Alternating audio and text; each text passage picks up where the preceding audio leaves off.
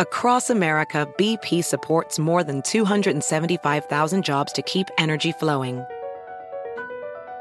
Jobs like updating turbines at one of our Indiana wind farms and producing more oil and gas with fewer operational emissions in the Gulf of Mexico. It's and, not or. See what doing both means for energy nationwide at bp.com slash investing in America. Stock have too high a price? Buy a slice. Trade fractional shares of your favorite U.S. stocks and ETFs in any dollar amount you choose with zero commissions online. Get started at fidelity.com slash stocks by the slice. Fractional share quantities can be entered to three decimal places if the value of the order is at least one cent. Dollar based trades can be entered to two decimal places. Sell orders are subject to an activity assessment fee from one cent to three cents per $1,000 of principal. Fidelity Brokerage Services LLC member NYSE SIPC. Hello. Hello? Hi, is this Lars? It sure is. How is life, Lars? Uh, life is okay-ish. How's yours, man? Why why is life okay-ish? Well, um, this year I was, uh, I just graduated from college and I got hired at like my dream job, and I for an art teacher, Mhm. and um, I am non-binary, and that was something kind of private in my own life, and I dress more masculinely, I guess. Um, and so the school district hired me, obviously, and it was going really, really well. And I taught for about three days, and the parents, very wealthy, it was a very wealthy school district, hmm they uh, basically took one look at me and decided that I- they weren't, or I wasn't the look that they wanted in their school district, and they found a way to get me put on administrative leave, and I was just kind of disgraced from the area and discriminated against. Mm, I'm sorry to hear that. Um, how long were you teaching there before that happens? I worked there for several months, um, but the kids came back on a Wednesday, and by the next Monday, I was already put on leave. Hmm. What did they tell you was the reason as to why they were putting you on leave? They actually had found uh, uh, my Instagram, uh, which was not con- connected to my career as an educator, like at all. And it was for it was my art Instagram that I had when I was in art school to become an art teacher. Mhm. and um, they basically went online, found me somehow, and then like there was, it was a picture like three years ago, fourth photo into a post of a charcoal nude that I did, um, that, as you do in art school, Yes. and this new drawing that I just happen to do, it just happens to be a transgender woman. And so I drew her true to form. She had a, you know, her genitals and like a premature like breasts. And um, they saw this photo and they started this rumor that I was drawing minors. And Mm. so I went into HR Monday morning because they had called me in and they said that, you know, the parents had called 911 saying that their, if their students were placed in my classroom, then, you know, they'd be in danger. And I was put on leave right then and there, like no questions asked, because I was a distraction. Now, are you pursuing a lawsuit against the school? I- I'm really, really scared to. They said that I have grounds of defamation and all these things, but like, you know, I've I, I've met with a lawyer once, and he basically told me he was like, "Do you want to be a poster child?" And I was Mhm. like, "I don't know if I can handle that." You know, Mm-hmm. Mm-hmm. all I wanted to do was teach. Hmm. Okay, so you did have a consultation with a lawyer. I did. Okay, and when they said to you, "Are you sure you want to be a poster child?" wh- What do you feel like that meant? Are you afraid of this becoming some form of local or even national news? Are you afraid? Like, what in what you know of of the process of pursuing this legally would be the things that you are afraid of? Yeah, that's definitely it. It's um well as as of right now the district has done a okay job of keeping my legal name out of it, the name I was going as a teacher, you know, and um but I mean there's still articles about this online and all these horrible things and I just know if my name was out there then like that would be it. And I don't even know if I could teach after that cuz who wants to hire a teacher who's had their name dragged through the mud? Yeah, sure, sure. Um, you said so. You said that there are already articles out about this. There is, yeah. What? From, like- how? Really. Mhm. no, uh, go ahead. Oh, I was going to say from like really like right leaning articles that obviously are not favoring LGBTQ lives in any sense. Yeah, that's what I was going to ask you. Is in in what already exists, how do these articles paint you? Like a groomer, like a a person that shouldn't be around children. Hmm. Hmm. Hmm. Yeah, I can. To- I can. I can. I can totally understand why you would not want to to pursue this. I mean, you're not here to Mhm. get into litigations with people or get money out of people. You're here to teach.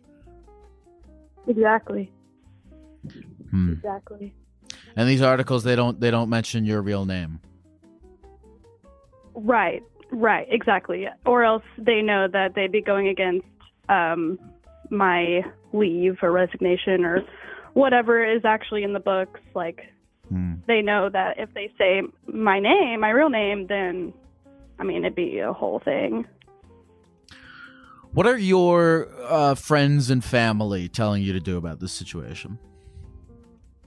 Oh gosh, it's it's so mixed. You know, if I if I tell someone about my situation, then they get really heated and excited, say we need to sue, we need to take it down, like this is awful, you can be treated like this. And then there are people who have been have been, you know, sitting back on it with me saying like, dude, like leave, move away, try something else or you try teaching somewhere else. Like obviously, you know, not everywhere's gonna treat you like this. You know, I'm in a red state, like very red Yeah. state, and you know, maybe if I just go somewhere else and not get my name out there, then I have a chance. But at this point, I'm just I'm scared to do anything. Like I just don't even want to. I do want to teach still in my heart, but I I'm so anxious and nervous now about everything. Mm-hmm. Mm-hmm. Um, in in what you've kind of been weighing around in your mind between what you believe personally and what people you trust are telling you to do, what are what are some of the options that you've been considering as to how you want to move forward? I think the easy, the physically easiest thing I could do is move on and move away and try to teach in a place that's more welcoming of quote unquote people like me. Um, But the thing that m- would maybe help me, like spiritually, were would be to get some kind of justice out of this, even if it's Mhm. like, you know, the defamation case against the parents that made up the horrible rumors, or the grandiose option of going for the whole school district, which is Sure. probably the scariest part. Sure, sure. Hmm. What can I ask? What is in in looking at the option of trying to get some kind of justice? What is Mhm. compelling you towards that option? Just the fact that it still keeps me up at night. Mhm. It's been months, and you know, I I am in re- real therapy as well, and you know, I I've tried all these things, and but it's I still toss and turn about it, and it's Mhm. not fair that people can just rip the rug out from underneath you. And again, like this was my first job right out of school. Like I'm young, and I this was my dream. Mhm. So it's just it's just frustrating. Can I ask if you're if you're cool with telling me what kinds of things has your real therapist told you about this situation, and and have they been helpful for you? Yeah, they've been really helpful. Um, just trying to get me through day by day at this point. When this first started happening, you know, she was obviously very concerned and saying like, well, you know, if you go to the court, they might like bring me in because, you know, the big thing with the right is that they think that people of varying genders are mentally ill, and so they would have my my therapist come in and all that. And uh, she's tried to like work me through some plans uh, for that, which is uh, even more so scaring me away from legal action because it's like I don't want to involve all these people in my life. Mm-hmm. Um, But other than that, she would say like, you know, again, not everywhere is going to treat you like this. This was a special case with a really wealthy district and a really red area, and you know, just trying to like tell me that there's there's no like there's there's still hope, mm-hmm. right? But it's a different thing working through the trauma, I guess. Even though like logically, I'm like, yeah, it's it's fine. I'll be okay. But yeah. people still hurt me. Yeah, when you you said that it's a thing that's keeping you up at night.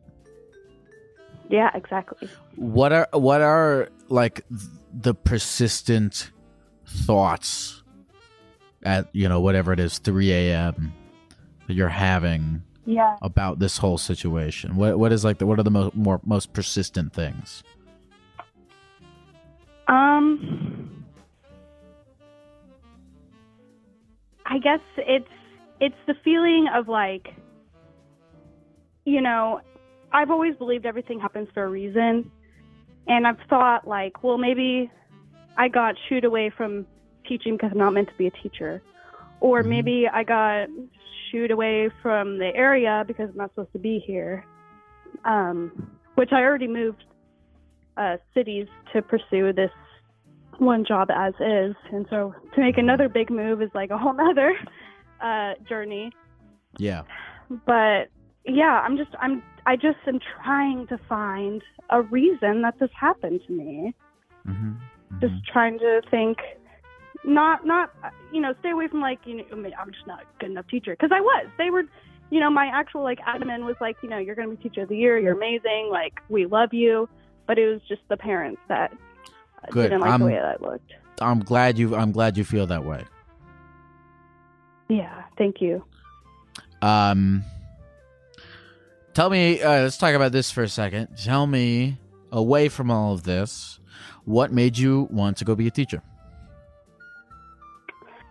Uh, I'm super passionate about art, and I want Mhm. people to be passionate about art in their own lives because it's through my other, you know, things that happened to me in my life. Like this has been my escape through like traditional media or whatever art history. I'm a big nerd about it, and that was really exciting to me. Like I, the school I taught was was younger kids, and just to see them like kind of like get a concept like that is Yeah. like worth a whole day of work, you know.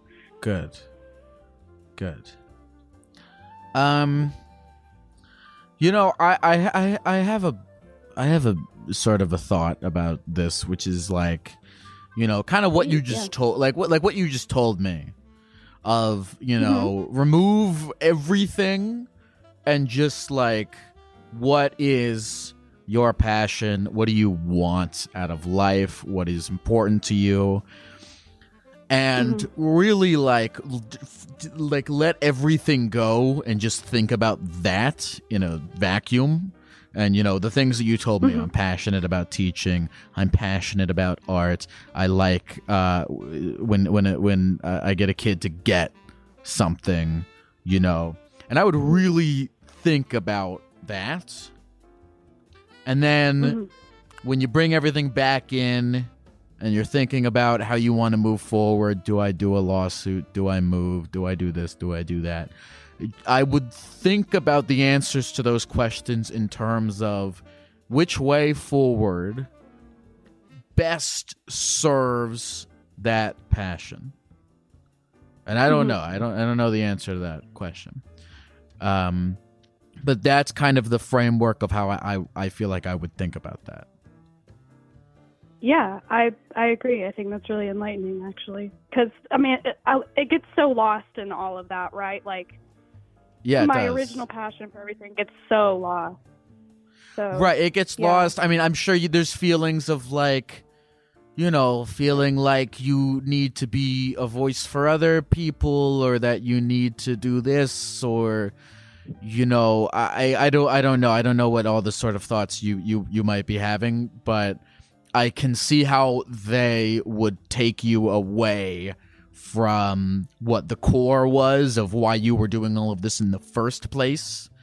And I would Yeah. hope that you really operate out of that core because it's so easy in talking to the lawyer and talking to your friends who are getting heated to and talking to other people in the co- it's just it's just it's just so many things that are gonna take you away from the core of I'm passionate about art I'm passionate about teaching and I want to move forward in a direction in my life that best serves those passions and I hope yeah, that as you're figuring all this stuff out, you're not um, letting yourself get too dragged away from that.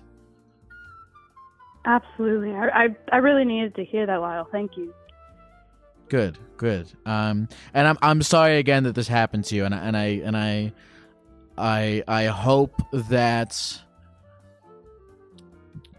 you you, know I, I I I hope that like I said, uh, you know people being however they're going to be is not dragging you uh away from from the passions that you have in life.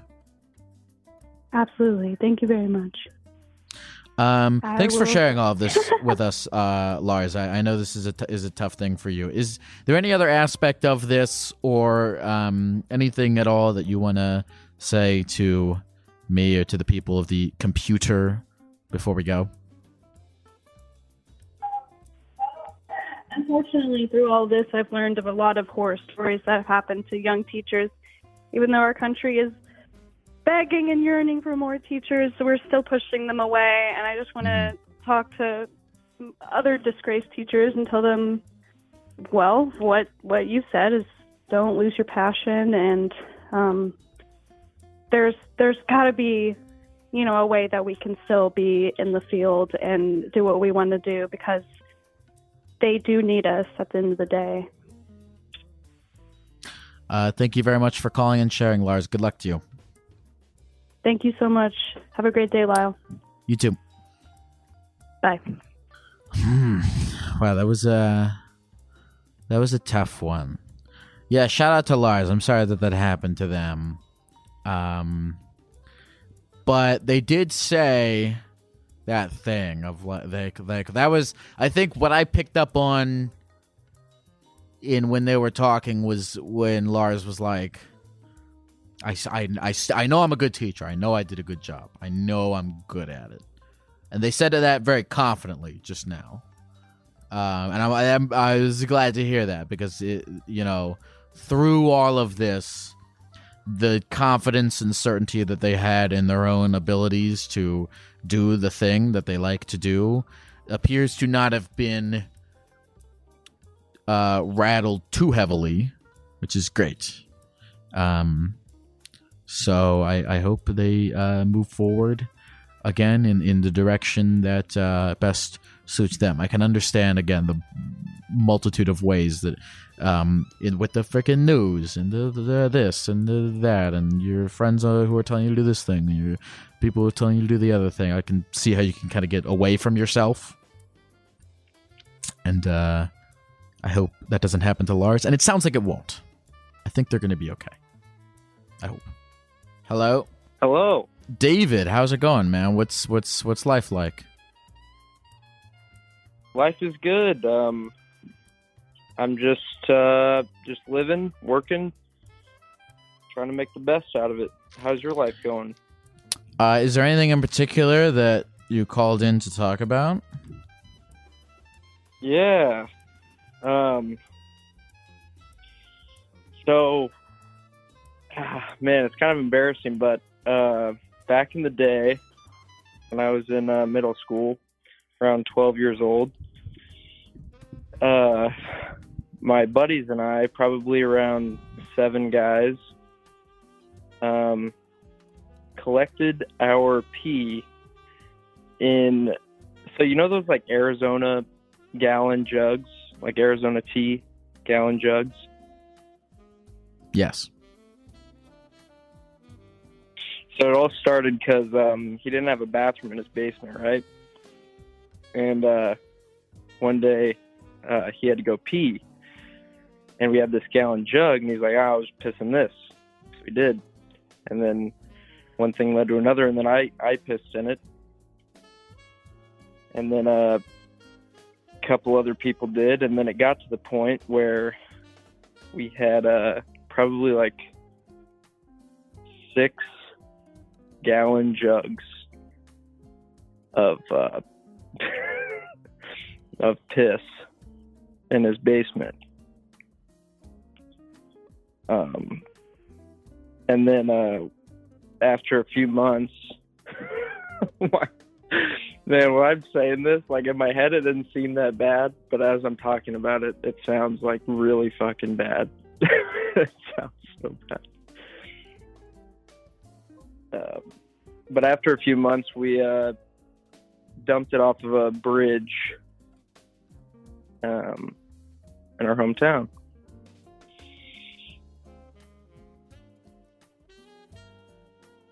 You dumped it off of a bridge. Hello. Yeah, Uh, didn't know what else to do with it. did it get on anyone or anything? No, it was it was kind of an abandoned bridge over just a forested area, but uh, it smelled pretty bad. That was that was uh, a key factor. How long did you guys keep the bottles before you decided to dump them? Well, it was a long time ago, but I'm pretty sure it was a couple months. Like, probably like at least two of them were a couple months old. Like, they got to the point where they smelled like, um, like pneumonia. What was it that convinced you to finally dump them after two months? Well, we were storing them in like a Rubbermaid tote, you know, and uh, eventually the tote was full. And then we thought to ourselves, you know, maybe maybe this uh, tradition has gone on long enough, and we and we should get rid of it. What do you feel like you learned from this situation? Um, that hive mind is a real thing, and when enough close friends or anyone that have the same goal put their heads together, they can really uh, accomplish something pointless. Do you feel like this has brought you closer together with your friends? Oh yeah. Sometimes, I mean, the main people involved. We did a lot of stupid shit during that time in our lives, but we're all still friends, and sometimes we'll reminisce about the uh, really embarrassing, stupid shit that we did, and uh, only we really know about it, and now you know about it. How do you feel that other people now know about this? how do I feel about other people not knowing about it? How do you feel about other people knowing about this? Oh, knowing about it. Man, I mean, this is the only time I've talked about it with anyone other than my friends. Like when I told the call screener, I it just felt kind of icky coming out of my mouth. hmm Has has talking about it given you a different perspective on it? yeah, it kind of like I knew it was pretty weird, but now I feel like it's really weird. Like I'm a normal guy, but you know, like middle school age stuff is always really weird. But You know, I'm gonna tell you- I'm gonna t- about it. I'm going to tell you something because you gave us this, David. I'm going to I'm going to give you something. Um, All right. I don't know if I've talked about this before, but I I was involved in a Jewish youth group in high school.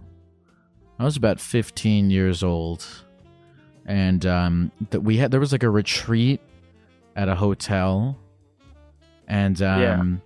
I once peed in a coffee cup. Wait, no, it wasn't a coffee cup. It was a clear. It was like a glass cup. I once peed in a glass cup, and then left it on a coffee table in the lobby of the hotel. Oh no. Wait, where did you pee in it originally? I think I might have taken it to the bath. I think I probably took it to the bathroom and peed in it, and then left it on a coffee table in the middle of the hotel. Okay, I've never seen you outside of your gecko costume. So Uh-huh. even though you're 15, I'm still imagining you in your gecko Oh, just like as a younger gecko doing that. Yeah. Just like walking wonder- through this hotel lobby. I feel like that might have made it leaving a suspicious worse. glass. I just hope no one picked it up and uh, thought it was their apple juice that they left. Well, You know? hoping is all you can really do. Thanks for sharing that, though. It makes me feel slightly less um, downcast about what I did back in the day. David, is there anything else you want to say to the people at the computer before we go? Um, no, I just want to say I saw you in Chicago, man. That was a really awesome show. Hell yeah! Beautiful. Ah, that's Yeah. sick. That was. Uh, I wasn't expecting that venue to be that that uh, like this the room to be that small. It was cool. yeah, that was great. I loved that venue. That was super intimate. People were like right up against the stage. People really shared Yeah. some shit that night. It was great. I, I'm loving doing those live shows. I'll be back. Uh, I'll be back in Chicago next year. Awesome. I'll see you then. Beautiful. Thank you, David. Thanks. Uh, you know, listen, I, I feel like so many people come to me with piss stories. Um, what kind of guy would I be if I didn't return one of my own? Hey, folks, this episode is sponsored by funlove.com.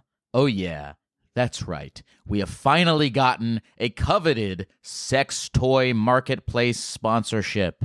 And boy, does this place have it all. Funlove.com is your place to go for vibrators, lingerie, BDSM bondage stuff if you're into that, penis pumps, cock rings, chastity belts. Go crazy, folks. Explore new possibilities, pleasure zones, and find your vibe at funlove.com.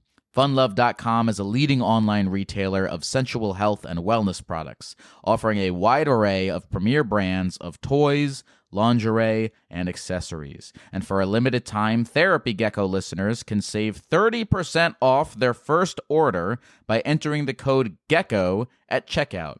Go to funlove.com and use the code GECKO at checkout to save 30% off your first order. Visit funlove.com today and make a horny purchase.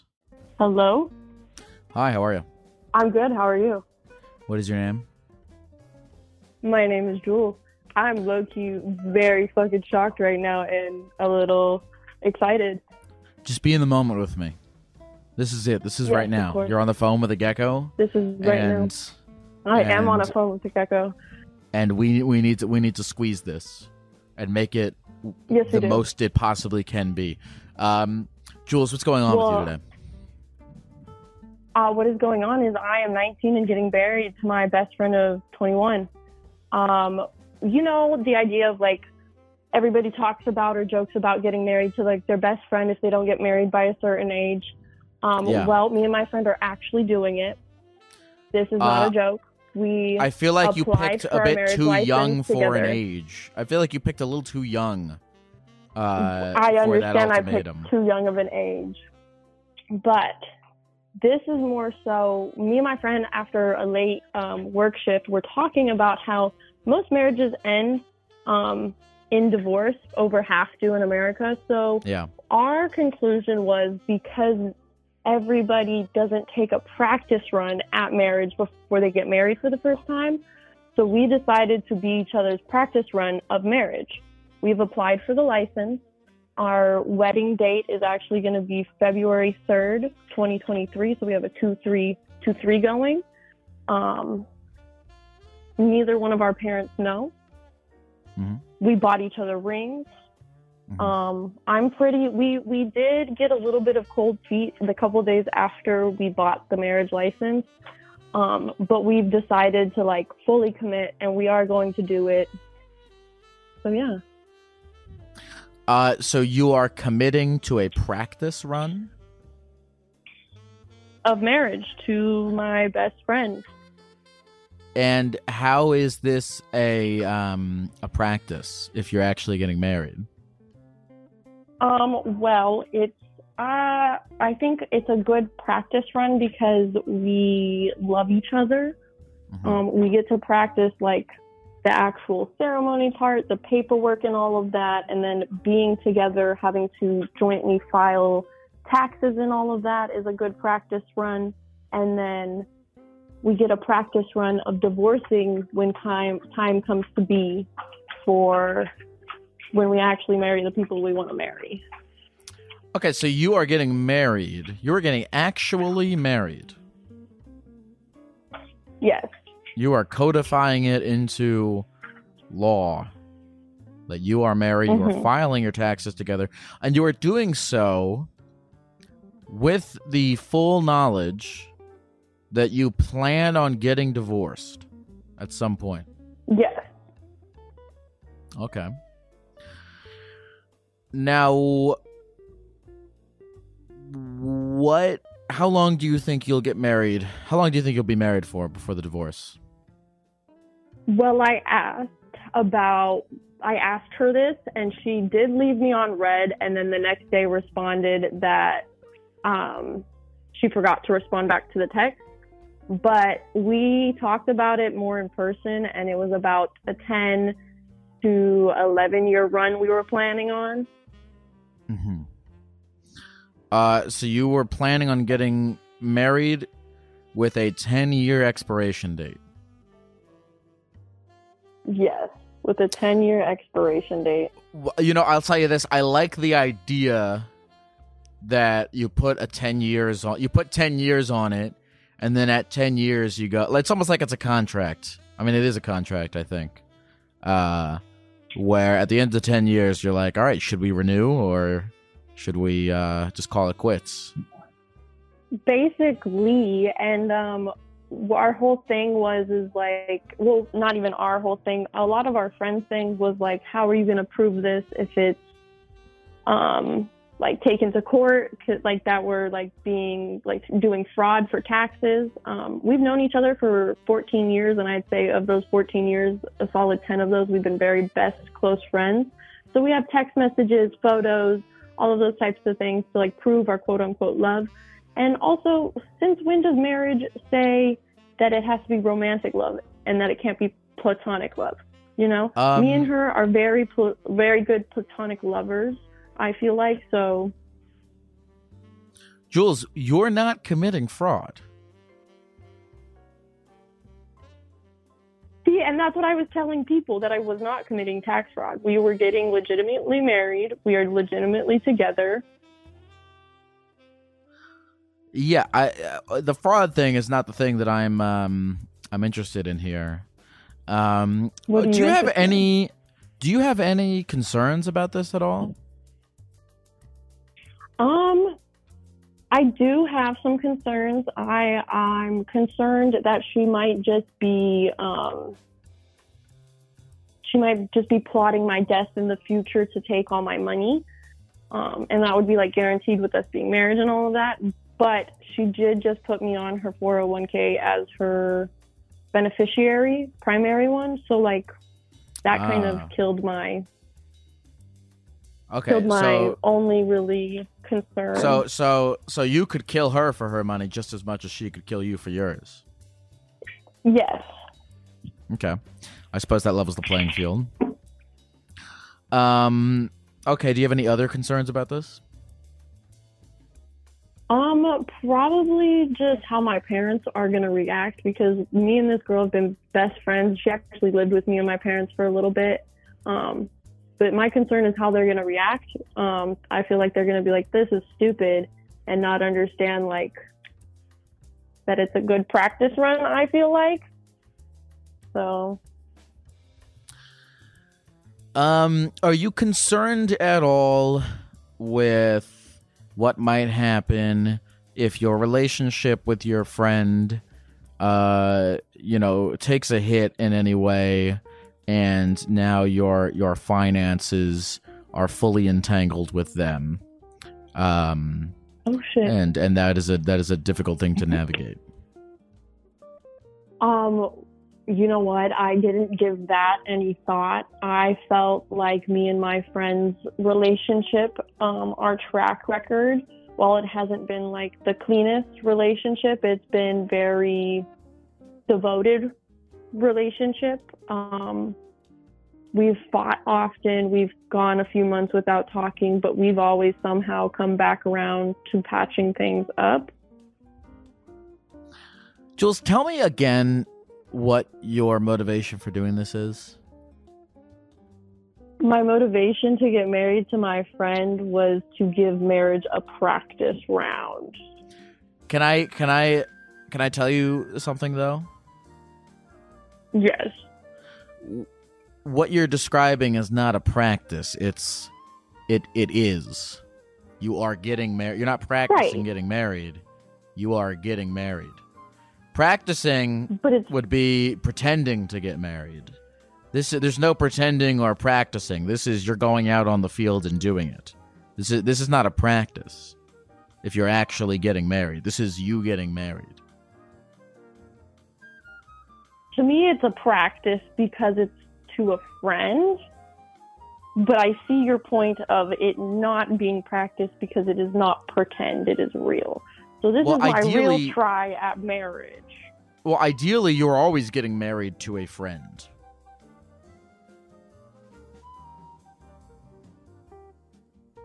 This is true. This should be a vital thing.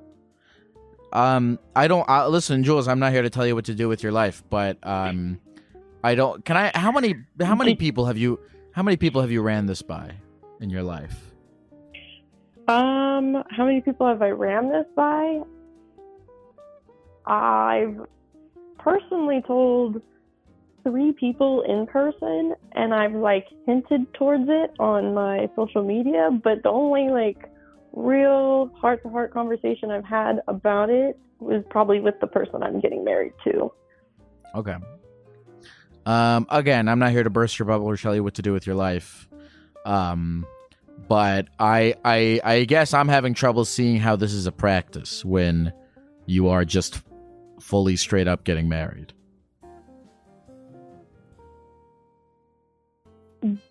to me it's a practice because it's like the friend it's like the joke that everybody talks about but like us actually doing it and like getting the knowledge of like the actual marriage ceremony the divorce the like having to file taxes is like practice with her instead of like somebody i might half-ass love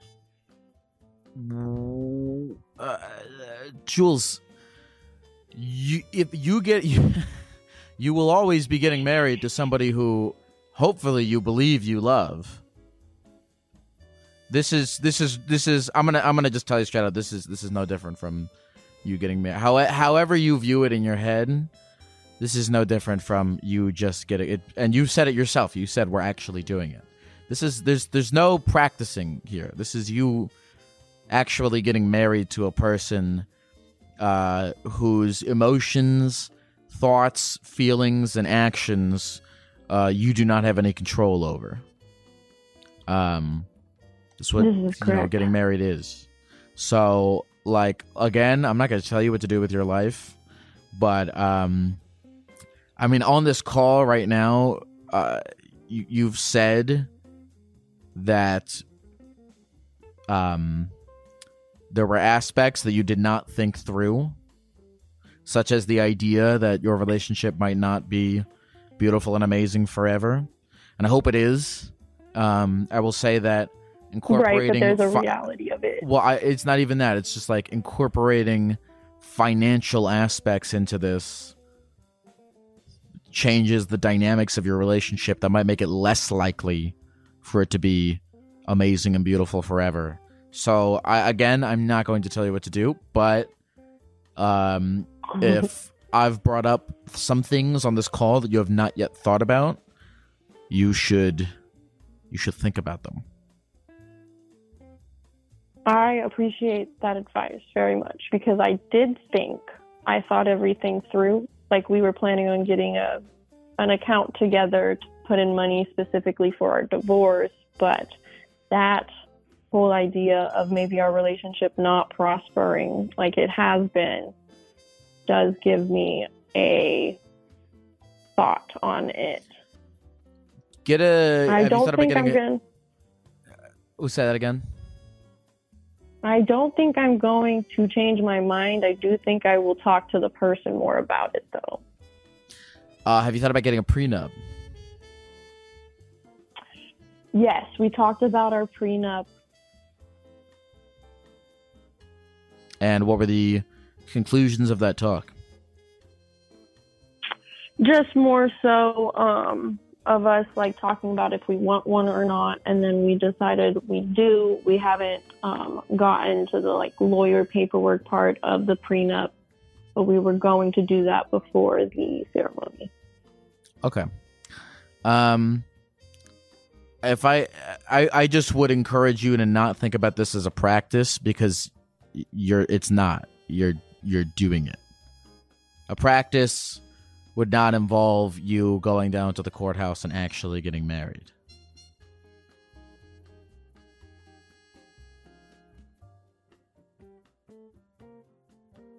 Fair enough. So I'm actually getting married to my friend to actually try marriage. You are. And you know what? Uh, you're uh, an adult with agency over your own life, and um, you you're free to do whatever you want with that agency. But um, I guess if I'm on the phone with you right now and we're talking about it, I, I would just encourage you to uh, think about what you're doing as as as thoroughly as you possibly can before you do it.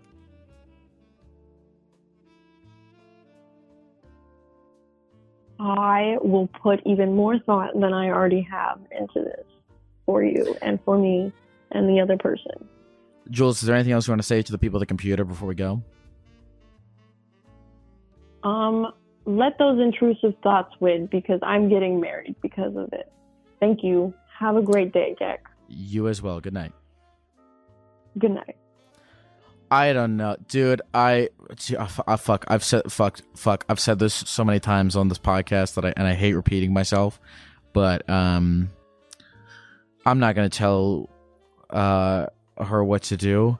But I I hate the idea of getting married at 19 years old. There are so many infinite other things that you could be doing to positively and productively affect your life. But then again, I, I don't know, man. We're all wired differently, and different things bring us happiness. So I'm not going to tell people what is going to make them happy in their life. But I do hope that Jules uh, thinks about this, and I hopefully gets out of the idea that that you know she's in a practice because uh, nothing about what she described seems to be a practice to me.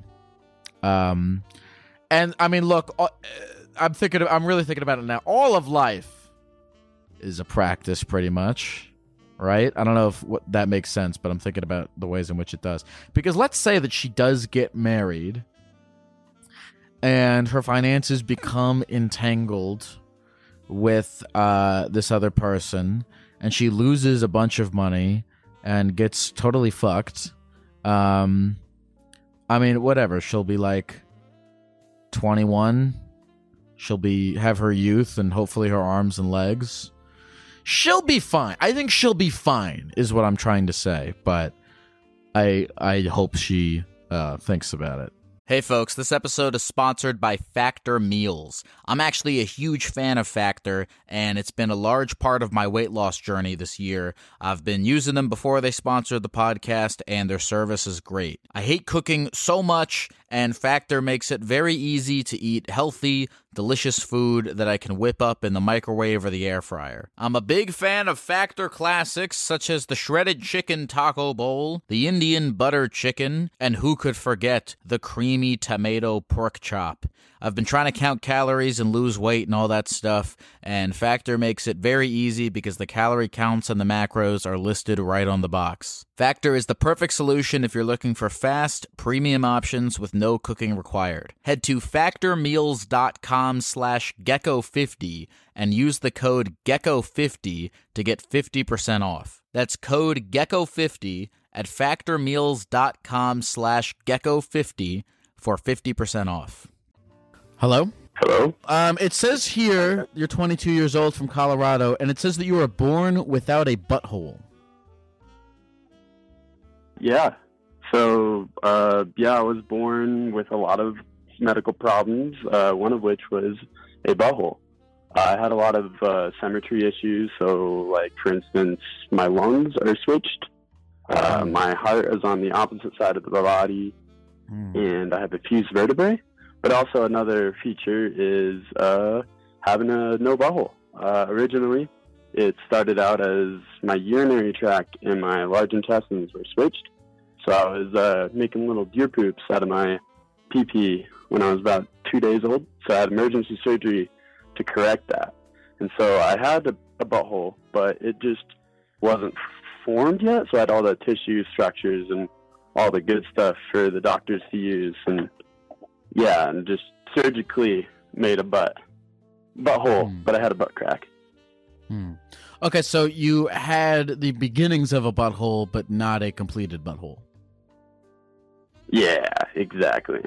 Like Okay. pre butthole. And so currently, this, and so you're talking about when you were a baby. Currently, as a 22 year old, what is the status of your butthole? Uh, perfectly functional, normal. Uh, it was actually funny. I actually kind of had an accident, little shat my pants a little bit the other day, just climbing. But I was out all day outside climbing, rock climbing, and you know, in the harness. So just basically forced in that position. And a little came out. Um, Mm-hmm. but you know, just kind of sucked it up and dealt with it. And then when I got home, just kind of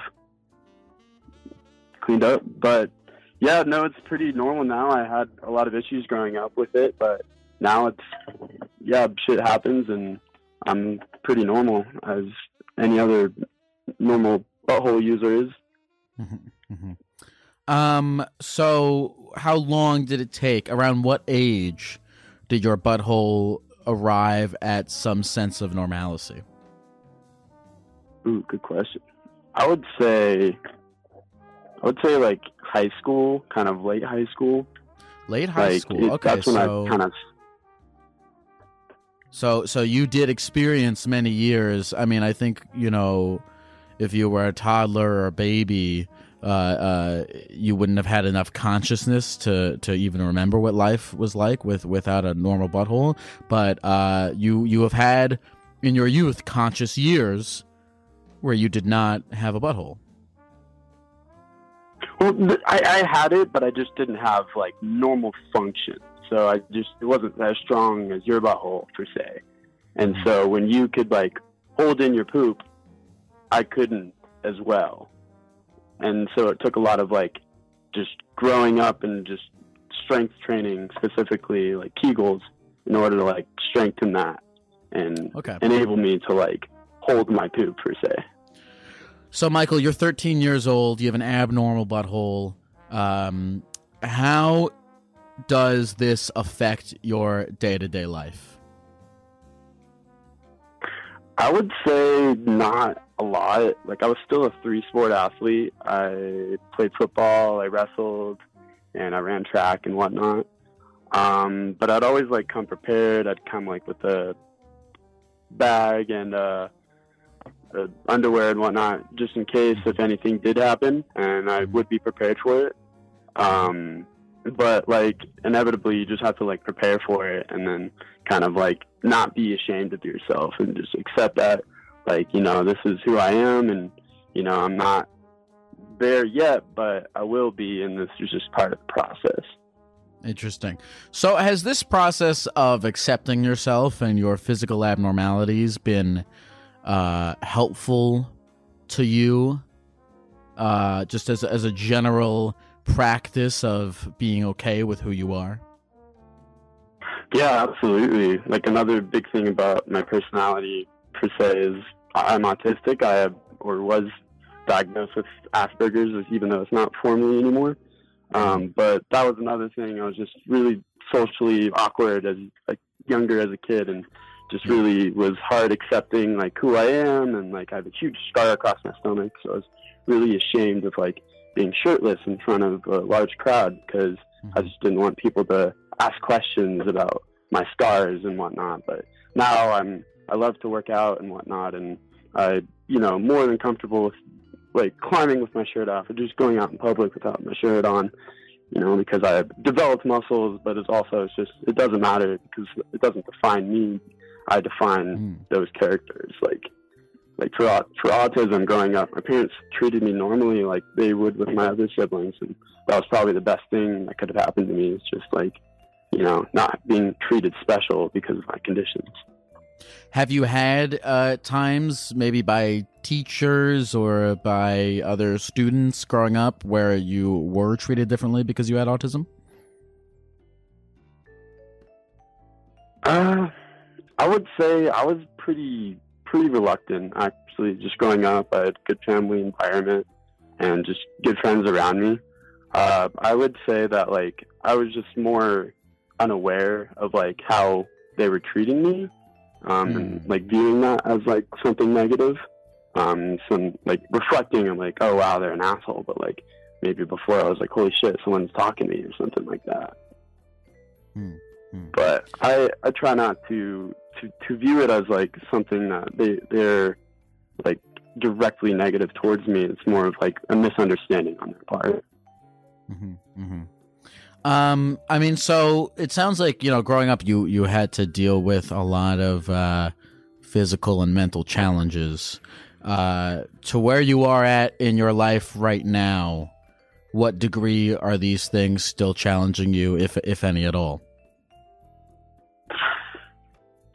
Yeah, I would say it's it's. I'm in college right now. Um, I'm on my like final stretch of that, and I'm still kind of discovering myself and still trying to figure out myself. I've been living alone for about two years now, and I'm still learning a lot about myself. And a lot of it is, you know, not positive. Like, you know, I'm not as uh, outgoing as I thought I was, or blah blah blah. I want more friends, or something like this. It's all just stemming from my own issues, but it's like just realizing that it's it's my problems and it's not like other people. Wait, can I can I stop can I stop you for a second? When you when you say when you say in this discovery process that you're talking about, when you say you mm. discovered you're not as outgoing as you thought you were, what does that mean? What what did that discovery look like? Well, hmm, it's a really good question. I I would say that I, I mean that by like uh, like in kind of first introductions. Like if I I would say I'm outgoing with with people I'm comfortable with and people that I know, but like you know, and being introduced or talking to a girl at the bar or just like a random student that I haven't met before, it's just like a lot more nerve wracking, and I can't really be my true self and be as outgoing as I think I am, um, just because I kind of freeze up and and so forth. Mm-hmm. And is this something that you are optimistic about uh, being able to to kind of overcome in the future? Yeah, yeah, I would say so. I I I like fitness as I like education because I I just like failing and I like seeing progress because um and that's the one thing that I'm starting to realize is like failure is good and even though it doesn't feel good in the moment it's really good teaching point and you can become better off of it and so that's like me becoming a better out more outgoing person is just me more willing to become uncomfortable with those situations that I try to exclude myself from. This is interesting. This is interesting. And I feel like uh, you've had to do that a lot in your life, so you're kind of used to the process. Yeah, no, I'm, I've also been like leaking spinal fluid. That was one of my surgeries, caused me to leak spinal fluid for Mhm. 18 years of my life, and that was just me getting used to being uncomfortable. And so now it's like a lot of times I'm either extremely uncomfortable or not uncomfortable, and like when I am comfortable, it's it's a weird feeling, you know. It's like Mm. it's just like I can't sit still. I have to be doing something consistently, or I have to be putting myself in these uncomfortable situations, or else I just like I get bored and complacent. Well, this is cool, man, because you know you still, you know, like everyone, have problems and challenges with your life. You haven't, you you you have not solved the game of existence, but I, it sounds like you're, it sounds like you're, uh, like sitting on a good foundation of dealing with your problems. You know, a better one than maybe you had growing up as a result of, of those experiences growing up. Is that accurate? Yeah, absolutely. Like everybody has adversity. It's just like kind of where that is in their life and like what areas that adversity is and you know, kind of your character is defined by how you overcome those adversities. But Did you say at one point that you had would- poop out of your penis? Yeah, no, that's how the doctors found it out. Is they they saw like like I don't know if you've ever the very vivid like graphic explanation, but if you've ever skinned a deer and you take out its digestive tract, you see a bunch of like poop pellets like Uh, in the digestive tract, and they're like little pellets, and then space. It's like a snake eating these pellets per se, and so Ah, that's okay. what it, my penis looked like. Was like these little pellets, like spaced out, and they're You like, know- "Holy shit, this is good." I feel like the fact that you had to poop out of your penis at a young age, it set you because that is like you've already done the hardest thing, so everything gets gets a little bit easier from there. So it, it kind of you got set up nicely with that. Absolutely, it sets the pace and gives you some perspective. Uh, Michael, is there anything else you want to say to the people at the computer before we go? I would just say, you know, whatever you're going through, keep your head up, and there's always the silver lining, and you always pop up through with enough time. Thank you for calling, Michael. Yeah, thank you, Lyle. Have a good rest of your day, man.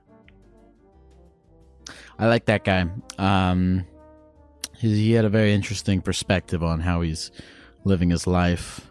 Um, no, he started off at like level 10 difficulty. And then everything just got a little bit easier from there. I I'm kind of inspired I kind of am inspired to attempt to poop out of my own penis so that every challenge that I go through in life seems comparatively easier. But I don't know how to do that. So I will not.